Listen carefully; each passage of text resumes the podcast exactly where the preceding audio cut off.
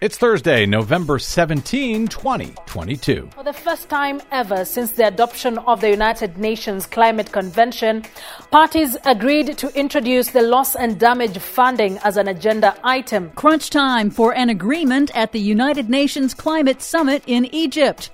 NASA projects sea levels will rise a foot by 2050. Mm. Plus, we are now seeing that out and out denial is making an absolute comeback. Climate disinformation is surging, deceiving the public about solutions. All of that deception and more straight ahead from BradBlog.com. I'm Brad Friedman. And I'm Desi Doyen. Stand by for six minutes of independent green news, politics, analysis, and, speaking of deception, Snarky comment. The socialist disaster known as the Green New Deal, which is destroying our country, will be immediately terminated. If anyone could pretend to terminate a pretend non existent climate policy, it would be Donald Trump.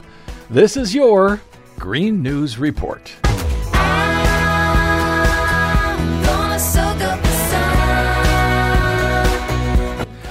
I'm just sorry he didn't tell us that story about uh, the windmills and not being able to watch TV at night or whatever the hell that is. Yeah, disgraced former President Donald Trump mm-hmm. repeated his well worn torrent of lies and disinformation about the accelerating climate crisis and the booming U.S. clean energy sector in announcing this week that he has launched a third run for the U.S. presidency in 2024. And America didn't go wild.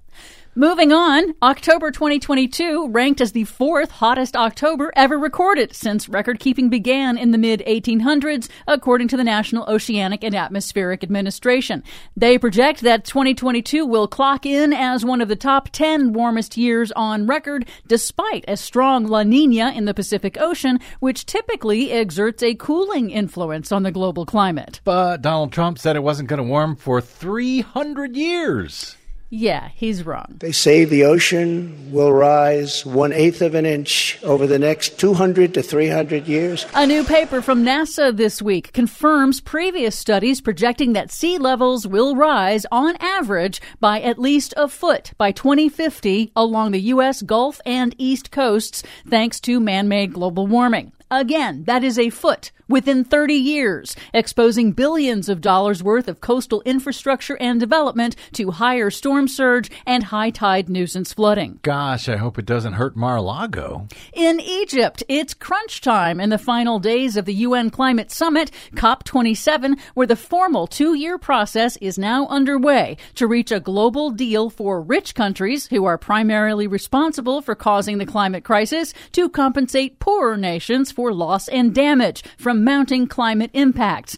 In an interview with Democracy Now!, youth climate leader Vanessa Nakate of Uganda warned that poor nations are already reaching the limits of their capacity to adapt to repeated extreme weather disasters. We need this money to be able to go to communities that need it and for this money to go in form of small accessible grants. The current and historic emitters they need to take responsibility for the climate crisis and they need to pay for this crisis. Also, the U.S. backed a proposal for the COP27 closing statement to call for a phase down of all fossil fuels.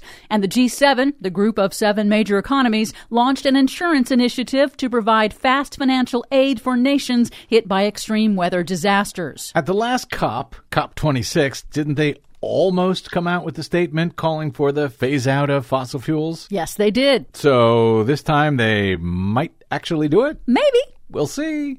A renewed blitz of climate disinformation coming largely from right wing media is jeopardizing progress at COP27 by undermining public perception of climate risks and solutions and advocating delay. That's according to a new report by the Climate Action Against Disinformation Coalition. Their analysis found that Americans who watch Fox News are most likely to hold false beliefs about climate change and clean energy.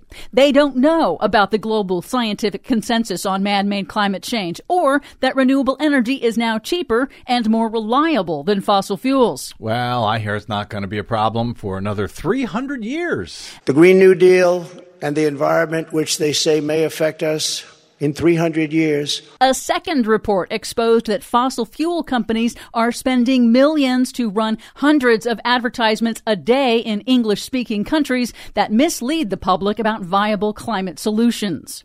But some good news. Nigeria has become the first country in Africa to enact regulations to cut methane emissions from its oil and gas sector. Here in the U.S., Washington State has mandated next generation electric heat pumps in all new residential construction. And finally, France passed a law mandating that all large parking lots must be covered by solar panel canopies within five years, which is projected to generate electricity to power more than 8 million homes. Very cool. That's something you have been calling for for years. Oh, yes. For much more on all of those stories and the ones we couldn't get to today, check out our website at greennews.bradblog.com. We'll see you after the Thanksgiving holidays. I'm Brad Friedman. And I'm Desi Doyen. And this has been your Green News Report.